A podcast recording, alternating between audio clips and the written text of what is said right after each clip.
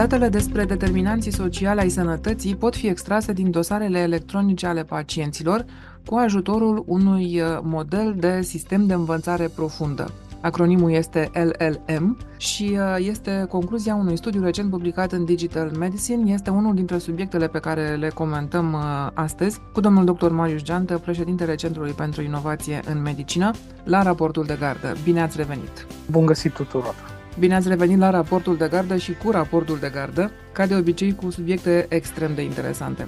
Așadar, în primul rând, ce înseamnă aceste sisteme de învățare profundă? Sigur, în uh, spațiu public, notorietatea cea mai mare o are ChatGPT, care e exponentul acestor uh, sisteme, nu știu cum să le spun în limba română, Large Language Models adică sisteme așa. de învățare profundă, să le spunem așa, LLMs. Spuneam că GPT este primul care a apărut în urmă cu mai bine, iată, mai bine de un an. Între timp au mai apărut uh, și alte sisteme în domeniul public, Ă, tendința este acum de dezvoltarea unor sisteme de acest fel ă, localizate și localizate atât din punct de vedere fizic, cât și, poate termenul de localizare nu e cel potrivit, dar oricum nișate ă, și sunt câteva astfel de sisteme din ce în ce mai bine antrenate. Nu avem toate datele publice pe zona sănătății, de exemplu. În studiul despre care discutăm, aceste sisteme de învățare profundă practic au, s-au uitat în dosarele electronice de sănătate. După alți marcări decât uh, cei uh, biologici pe care îi cunoaștem cu toții, marcări relevanți pentru apariția și pentru uh, dezvoltarea anumitor boli, iar acești marcări, de fapt, noi îi cunoaștem sub un, alt, sub un alt nume și de foarte mult timp. Și aceștia sunt determinanții sociale ai sănătății. Este bine cunoscut faptul că factori precum, eu știu, locul de muncă sau locuința sau transportul sau tipul de relații în care ești sau statusul parental, toate acestea influențează starea de sănătate și influențează, uh, în cazul despre care vorbim, uh, influențează modul în care o persoană deja internată, vorbim despre dosare electronice de sănătate, o persoană deja internată răspunde la uh, tratamentele care îi sunt prescrise, fie aderentă, oricum uh, dă un uh, acest determinant social reprezintă un indicator independent și foarte, foarte relevant pentru uh, obținerea acestor rezultate. Este remarcabil pentru că, pe de-o parte, putem să constatăm acest lucru, că acei determinanți uh, sau măcar o parte dintre ei au fost identificați în dosarele de sănătate. Pe de altă parte, acei, acela studiu ne spune că, din păcate, în uh, înregistrările uzuale în dosarele de sănătate nu sunt atât de multe referiri la determinanții sociale ai sănătății, deși aceștia sunt relevanți, și pentru că preocuparea, de fapt, pe puțin în, în spitale, a medicilor, a celor care completează fișele de observație, este îndreptată mai degrabă către factorii biologici și mai puțin către ceilalți factori, în condițiile în care, cum spuneam, și aceștia au un rol uh, foarte important și ar putea, de exemplu, să ne ajute să înțelegem uh, mai bine de ce o persoană reacționează sau are un rezultat mai bun după un anumit tratament în comparație cu o altă persoană. Cred că este o genul de aplicație extrem de inteligentă și care poate să aibă un impact uh, major din punctul de vedere al sănătății individuale, o aplicație acestor sisteme de învățare profundă în domeniul sănătății. Este o știre care de fapt ne demonstrează încă o dată că ar trebui să ne folosim de aceste instrumente pe care le oferă tehnologia, care sunt foarte, foarte um, eficiente. Uh, de asemenea, mă mai gândesc la un lucru totuși ca să putem face lucrul acesta, de exemplu, noi în România, ar trebui să avem dosarele electronice de sănătate ale pacienților să fie uzuale, să fie un instrument cu care să lucrăm în fiecare zi. Poate că sunt insule, dar nu este așa un continuum de, cum să zic, de acces la astfel de date din dosarele electronice? În dosarele electronice, genul teoretic, iată și studiul acesta ne spune că nu stau chiar așa lucrurile, dar teoretic în dosarele electronice ar trebui să fie cuprinse genul acesta de informații și chiar pe o scară ceva mai, mai largă decât în sistemele informatice ale spitalului, de exemplu, care colectează date despre pacienți, inclusiv genul acesta de, de informații. Și ce vreau să spun este că în acest moment când noi discutăm, cu siguranță nu avem foarte multe dosare electronice funcționale, dar uh, avem foarte multe date în sistemele informatice ale spitalelor, ale clinicilor și așa mai departe care nu sunt uh, integrate unele cu altele. Exact. Date care sunt, și uh, un sintagmă care se folosește în zona aceasta a datelor de sănătate, sunt practic niște cimitire de date. Exact. Sunt puse acolo, nimeni nu le folosește, n-au practic nicio valoare, câtă vreme nimeni nu le caută și aici sigur că mă refer la soluții de, de, de acest tip de inteligență artificială. Pe de altă parte, aș mai comenta și asta, avem genul acesta de date, avem la îndemână cum spuneam mai devreme, genul acesta de, de instrumente, totul este să găsim mixul bun și scopul în care le, le folosim, așa cum, cum explică și articolul despre care vorbim. Da, acum eu stau și mă mai întreb un lucru. Bun, cum spuneți, avem date, adică se generează date medicale. Ele sunt stocate în insule, așa, în locuri care, repet, nu sunt integrate unele cu altele, nu comunică unele cu altele. Să fie asta din cauza cum să zic, rezervei pentru că sunt date medicale foarte sensibile, date personale foarte sensibile sau de ce nu, nu le putem folosi la potențialul pe care de fapt îl au aceste date? Pentru că nu avem uh, încă o cultură a datelor, deși despre date se vorbește deja de, de foarte mult timp. Bine, dar o au alții, avem... putem să ne uităm la alții. Da, numai că vorbim despre o cultură e mult mai complicat Uh, chiar dacă o vedem la alții, vedem aceste lucruri făcute de alții, e atât de puternic amprenta aceasta tradițională, să o numesc, în practica medicală, în sistemul de sănătate, încât uh, nu e suficient să vezi și poate chiar să ți se pare că e ceva interesant sau util, cât să și, să și implementezi uh, în, în sistemul de sănătate. Aici mi se pare mie că este principala problemă, de fapt, în faptul că nu înțelegem ca sistem de sănătate valoarea acestor date pentru a crește calitatea uh, asistenței medicale pe care o oferim uh, oamenilor. Uh, și dacă ne amintim de câte ori s-a, s-a vorbit, se vorbește în spațiu public despre registre, de exemplu, un alt instrument digital din această zonă a datelor, să remarcăm de fapt cât de puține sunt referirile la beneficiile pentru pacienți, pentru printr-un management mai bun al bolii ca urmare a utilizării registrului și vom remarca de fapt că beneficiile potențiale exprimate cel mai des se referă la, sigur, e important, eu știu, capacitatea de a cunoaște câți bolnavi cu o anumită suferință există, Uh, care este incidența, care este prevalența, sigur sunt lucruri importante când ne costă la nivel de sistem de, de sănătate, iarăși lucru important, dar de fapt esența utilizării datelor și a tuturor acestor instrumente ar trebui să fie oferirea unei asistențe de sănătate de mai bună calitate pentru oameni. Ori uh, în afara unui mindset de acest fel devine foarte complicat să implementăm și să folosim genul acesta de instrumente.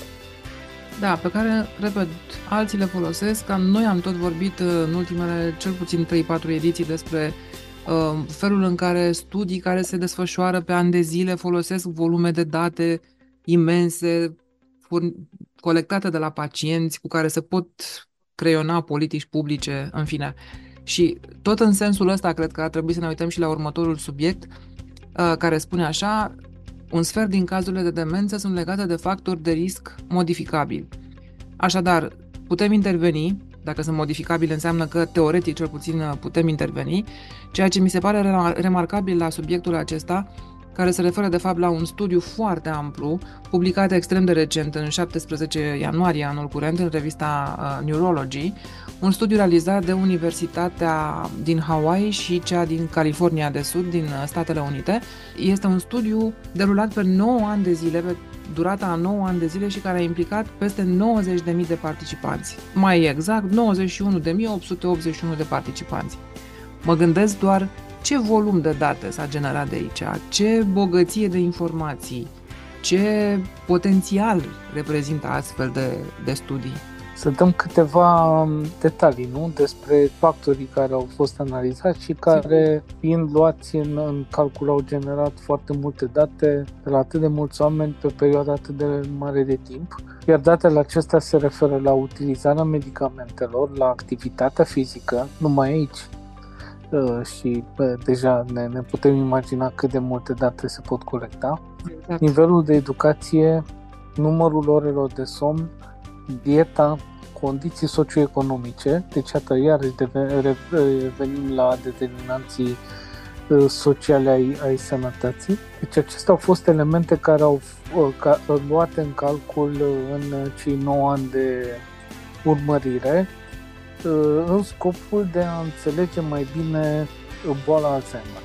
Și uh, noi am vorbit în ultimii ani de acum despre faptul că toate investițiile în dezvoltarea de terapii pentru boala Alzheimer în ultimii probabil 25-30 de ani au eșuat, s-au uh, cheltuit peste 100 de miliarde de dolari. Era un calcul pe care l-am făcut în urmă cu 2 ani de zile au fost bani aruncați și atunci, în condițiile acestea în care devine foarte clar că e greu de găsit un tratament pentru boala Alzheimer, poate în același timp ar trebui să ne uităm mai mult și la prevenire sau oricum întârzierea apariției simptomelor bolii și din acest punct de vedere, studiul uh, de față ne ajută să, să înțelegem mai bine lucrurile pentru că variantele genetice sunt uh, incluse în aproximativ o treime de ca, din cazuri, din ceea ce se știe până acum, iar restul sunt factori din uh, categoriile pe care le-am uh, menționat mai devreme, iar un sfert din cazurile de boală Alzheimer sunt asociate cu rasa sau cu factori de risc precum tensiunea arterială, care poate fi controlată prin uh, medicație, la fel diabetul zaharat, sedentarismul sau programul neregulat de somn. Deci, iată, pe de-o parte, înțelegem că sunt mai mulți factori care pot să fie implicați în apariția bolii Alzheimer și de asemenea înțelegem că o mare parte a lor de fapt pot să fie influențați. De aceea articolul vorbește despre intervenții personalizate și uh, iarăși e un punct în care trebuie să spunem acest lucru, că această personalizare nu are în vedere uh, componenta genetică, așa cum este o falsă înțelegere a termenului de personalizare în spațiu public de la noi, ci se referă tocmai la capacitatea de a înțelege, bazat pe date, acești factori de risc uh, Um, care pot să fie influențați, care sunt modificabili și prin intervenții uh, de acest fel să-i ții sub, sub control și am menționat mai devreme posibile intervenții pentru tensiune arterială, pentru sedentarism sau diabet zaharat. Da, este absolut remarcabilă, repet, această nici nu știu cum să spun, atenție și această determinare de a te uita și această răbdare de a studia 9 ani de zile Tocmai pentru că știi că în urma unor astfel de studii atât de ample, pe durate atât de, de lungi, de îndelungate, obții rezultate care cred că nu pot fi puse sub semnul întrebării, adică nu pot fi suspectate că sunt, uh, nu falsificate neapărat, dar că nu sunt corecte, mă gândesc. Asta pe de-o parte și pe de altă parte, iar și un lucru important, că ok, poate studiul acesta, sau cel puțin în etapa în care se află, se află acum, să spunem că nu duce la un rezultat, uh, uh, eu știu, extraordinar, cum ar fi descoperirea unui tratament care să vindece uh, boala Alzheimer. Dar prin concluziile la care ajunge, uh, palier cu palier, practic influențează în bine sau are potențialul să influențeze în bine viața foarte multor oameni uh, într-un, într-o secvență de timp sau într-o perioadă de timp în care uh, comparatorul ar fi de fapt să nu facem nimic.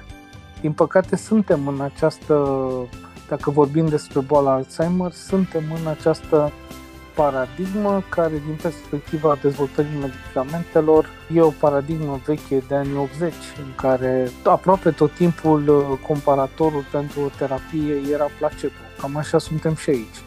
Noi comparăm intervenții personalizate pe factorii de risc, îi comparăm practic cu placebo, cu a nu face nimic, pentru că nu prea știam ce, cu ce scop ca să prevenim apariția bolii Alzheimer sau să favorizăm întârzierea instalării simptomelor. Deja asta este un mare, mare pas. Dacă știi ce factori determină sau, mă rog, favorizează, deja poți să intervii și deja, repet, este un mare, un mare pas. M-am uitat la știrea asta mai mult pentru că vreau să o leg doar așa ca să amintesc ascultătorilor că pot găsi la Esențial în Sănătate Publică uh, de pe raportul de gardă și alte subiecte interesante și, iarăși, apropo de date pe care poți să te bazezi, ca să spun așa, uh, știrea legată de faptul că vaccinurile folosite împotriva COVID-19 au salvat 1,4 milioane de vieți în Europa, Uh, pentru că, iarăși, au fost, uh, s-au uitat la 54 de regiuni europene acest, uh, această analiză și s-a uitat la perioada decembrie 2020 până în martie 2023,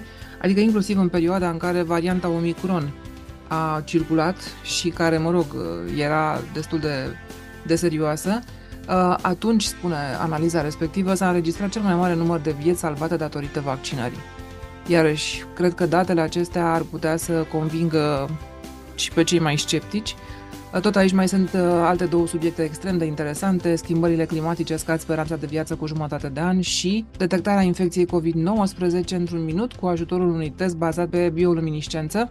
Alte două subiecte pe care ascultătorii le găsesc pe raportul de gardă la rubrica esențială în sănătate uh, publică. Și ieșim din această zonă mai avem două subiecte pe care le abordăm. Unul dintre acestea se referă iarăși la alimentele ultraprocesate. Citesc din uh, știre, peste 60% din aportul caloric este alcătuit din alimente ultraprocesate. Calitatea alimentației redefinită cu ajutorul inteligenței artificiale. Iarăși recurgem la tehnologie.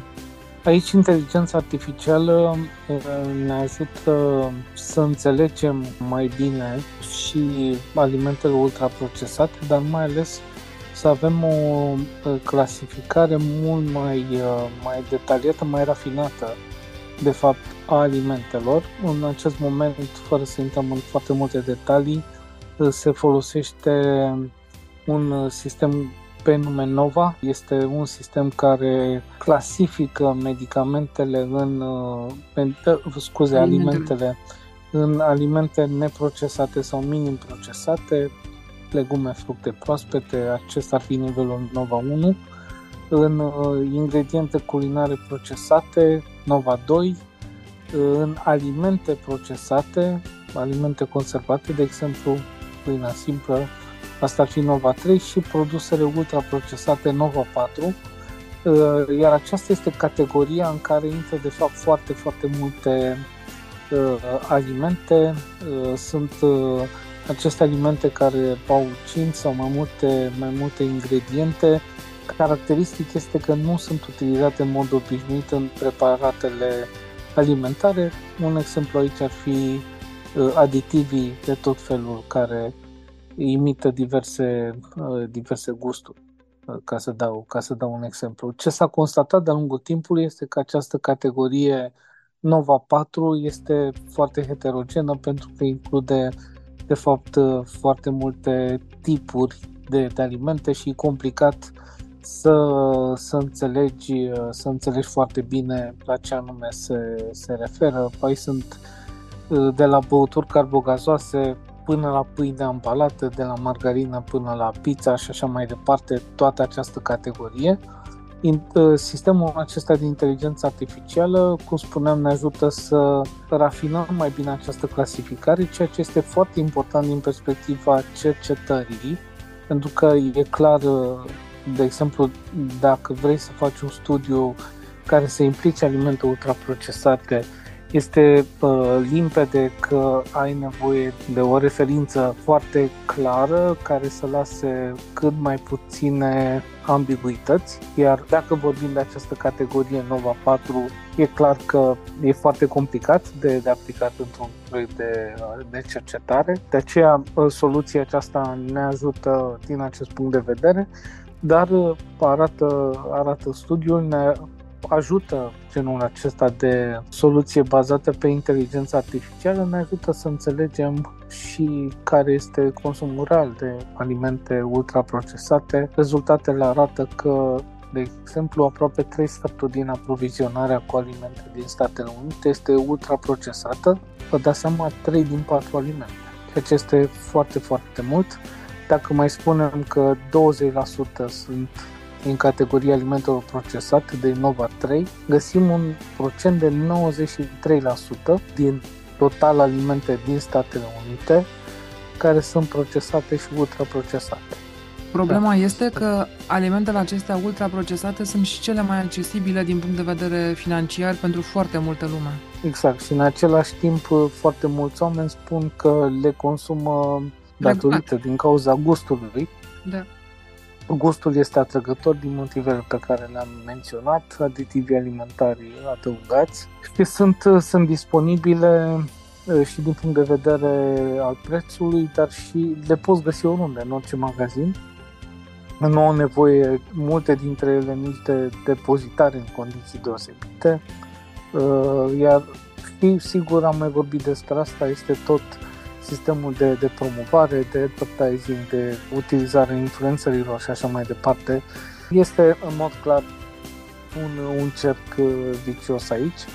Și sigur dacă punem toate aceste date în uh, paralel cu prevalența obezității, cu prevalența diabetului zaharat, a bolilor cardiovasculare și a cancerului, o să vedem o relație de cauzalitate care de altfel a fost demonstrată de foarte multe studii și ne-am vorbit despre ele. Acum, sigur că da, având uh, aceste, uh, cum să spun, instrumente tehnologice la îndemână, o să fie interesant de văzut dacă noi, consumatorii, ne vom schimba obiceiurile și vom deveni mult mai atenți la niște lucruri, apropo de, iată, și de alimentele acestea procesate, dat fiind faptul că ne va fi mult mai ușor să ne dăm seama cât de proaste sau cât de potrivite sunt. E o zonă interesantă de studiat de psihologi, de sociologi, de medici. Este mai interesant, am început și noi să facem asta la Centrul pentru Inovație în Medicină, trebuie să spun lucrul ăsta. Uh, și ceea ce pot să spun încă din acest moment este că nu avem un singur răspuns.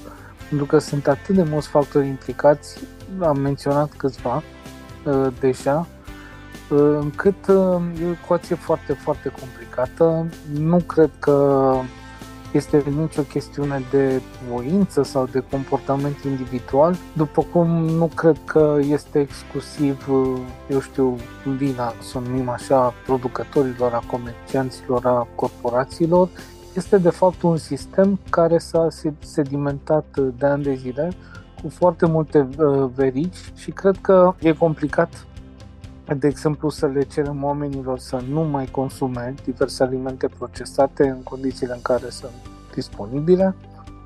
După cum cred că e complicat să arătăm un singur, o singură categorie, eu știu, responsabilă sau care ar trebui să facă niște lucruri, fie ea privată sau, sau mediul public. Aici probabil că e o chestiune de responsabilitate în adevăratul sens al cuvântului și cu siguranță vom ajunge în acel punct. Din păcate, cred că va mai dura. Acel punct în care toate aceste entități mari să vină împreună și să spună ok, a fost de ajuns, haide să, să ne gândim la, la alte formule pentru că altfel punem în pericol totul de la oameni, la natură, fundamente economice și așa mai departe. Da, nu e deloc simplu când vine vorba despre alimente și alimentație. În condițiile... Da, pentru că nu putem să trăim fără să mâncăm. Eu am mai spus o diferență mare între uh, a mânca și a fuma. Putem să trăim fără să fumăm, nu putem să trăim fără să mâncăm și pornind de aici uh, intrăm într-un uh, domeniu cu totul, cu totul diferit. Da, numai că din păcate uneori, uh, deși conștienți uh, fiind, nu putem uh, schimba nimic pentru că, așa cum spuneați și cu alte ocazii și am spus-o și acum, factorul economic uneori este determinant. Mergem mai departe. Ultimul subiect la care ne oprim noi în acest interviu astăzi este, este legat de un nou tip de tratament pentru acne, un tratament bazat pe bacterii cutanate modificate prin bioinginerie. Se pare că rezultatele sunt pozitive Microbiomul cutanat facial poate fi modificat cu succes pentru a trata acnea, conform unui studiu publicat în Nature Biotechnology. Da, e cred că o aplicație, în primul rând, extrem de utilă pentru formele grave de acne care nu se pot trata, care persistă și care reprezintă o problemă din multe puncte de vedere. Pe de altă parte, da, este o utilizare a acestei uh, metode care privește analiza și modificarea microbiomului și în acest spectru, spectru dermatologic. Un al treilea element important este că vorbind despre aspecte dermatologice, e ceea ce noi știm și din dezvoltarea medicamentelor, este mult mai ușor ca să aplici rezultatele respective, tocmai pentru că vorbim despre aplicarea, aplicarea pe, pe piele, testarea pe piele, nu sunt atât de multe riscuri cum le presupune, de exemplu, administrarea pe gură sau administrarea injectabilă a unui, a unui tratament. La fel este, cred, remarcabil și ne arată și un soi de, dacă vreți, democratizare în privința acestor noi, noi tehnologii uh, nu ne-am fi gândit, uh, eu știu, în urmă cu 2-5 ani de zile, că vom vorbi despre aplicații ale mm, studiului microbiomului, ale modificărilor la nivelul anumitor bacterii uh, în, în domeniul acnei. Asta arată că Uh, tehnologiile acestea au ajuns, uh, sunt din ce în ce mai, mai disponibile pentru diverse grupuri de cercetare și oamenii pot să, uh, iată, să beneficieze și mă bucur că vedem un spectru din ce în ce mai larg. O singură întrebare am aici. Este vorba deci despre o bacterie modificată care reduce de fapt nivelul de sebum de la nivelul pielii, dacă am înțeles Prin bine. secreția unei proteine, exact. Bun. E modificată pentru a secreta o anumită proteină care reduce nivelul de semn. Bun. Bacteria aceasta, uh, cum să spun, trăiește pe pielea noastră? Ea trăiește pe pielea noastră, exact. Am înțeles. Cu alte cuvinte, da. conviețuim cu ea, unii mai pașnici, alții mai puțin, mai puțin uh, pașnici. Exact, iar prin această metodă, practic, îi modificăm uh, uh, capacitatea de a produce uh, proteine. Da, da, da. Mă rog, dincolo de situațiile în care acnea devine o afecțiune cronică, se cronicizează, sigur că este o, are impact foarte mare, mă gândesc la adolescenți, da? Acnea apare în perioada aceasta, poate fi foarte destabilizant așa pentru stima de sine, pentru, um, mă rog, socializarea um, adolescenților. Sigur însă că de la acne sunt și aplicații mult mai serioase, de exemplu în dermatita atopică. Într-adevăr, așa stau lucrurile și uh, mă gândeam și dermatita atopică, fac cu paranteză, este o boală care uh, despre care a început să se vorbească mai mult în ultimii ani pentru că au devenit disponibile anumite terapii Ăsta e cursul uh, lucrurilor în sănătate în epoca pe care, pe care o trăim și la rândul ei dermatita atopică, aflându-se în focus, începe să fie din ce în ce mai bine înțeleasă și ca mecanisme și probabil și acolo vom asista la o stratificare a bolii în mai multe, în mai multe subtipuri. Dar uh, ideea la care mă, mă gândeam ceva mai devreme ascultând comentariul era că, într-adevăr, acnea reprezintă o problemă pentru adolescenți din punct de vedere social, din punct de vedere psihic, poate mental Sigur. Dar în același timp, dacă le-am vorbit adolescenților despre acne, despre genul acesta de inovații, am ajunge la microbiom, am ajunge la modificări genetice, la genul acesta de modificări ale, ale bacteriilor, cred că este o cale foarte interesantă de a le capta atenția în privința științei și a cercetării, evident, pornind de la o, o situație cu care îi se confruntă în fiecare zi. Cu alte cuvinte, am legat o problemă cu o soluție care vine pe calea uh, științei. Poate că sunt adolescenți care ne ascultă, m-aș bucura foarte mult, sau părinți de adolescenți și îi îndeamnă să asculte podcastul nostru, interviul pe site-ul uh, raportul de gardă.ro și firește pe site-ul Radio România Cultural. Mulțumesc foarte mult și pentru știrile de săptămâna aceasta. Ne reauzim săptămâna viitoare. Mulțumesc și eu și pe săptămâna viitoare.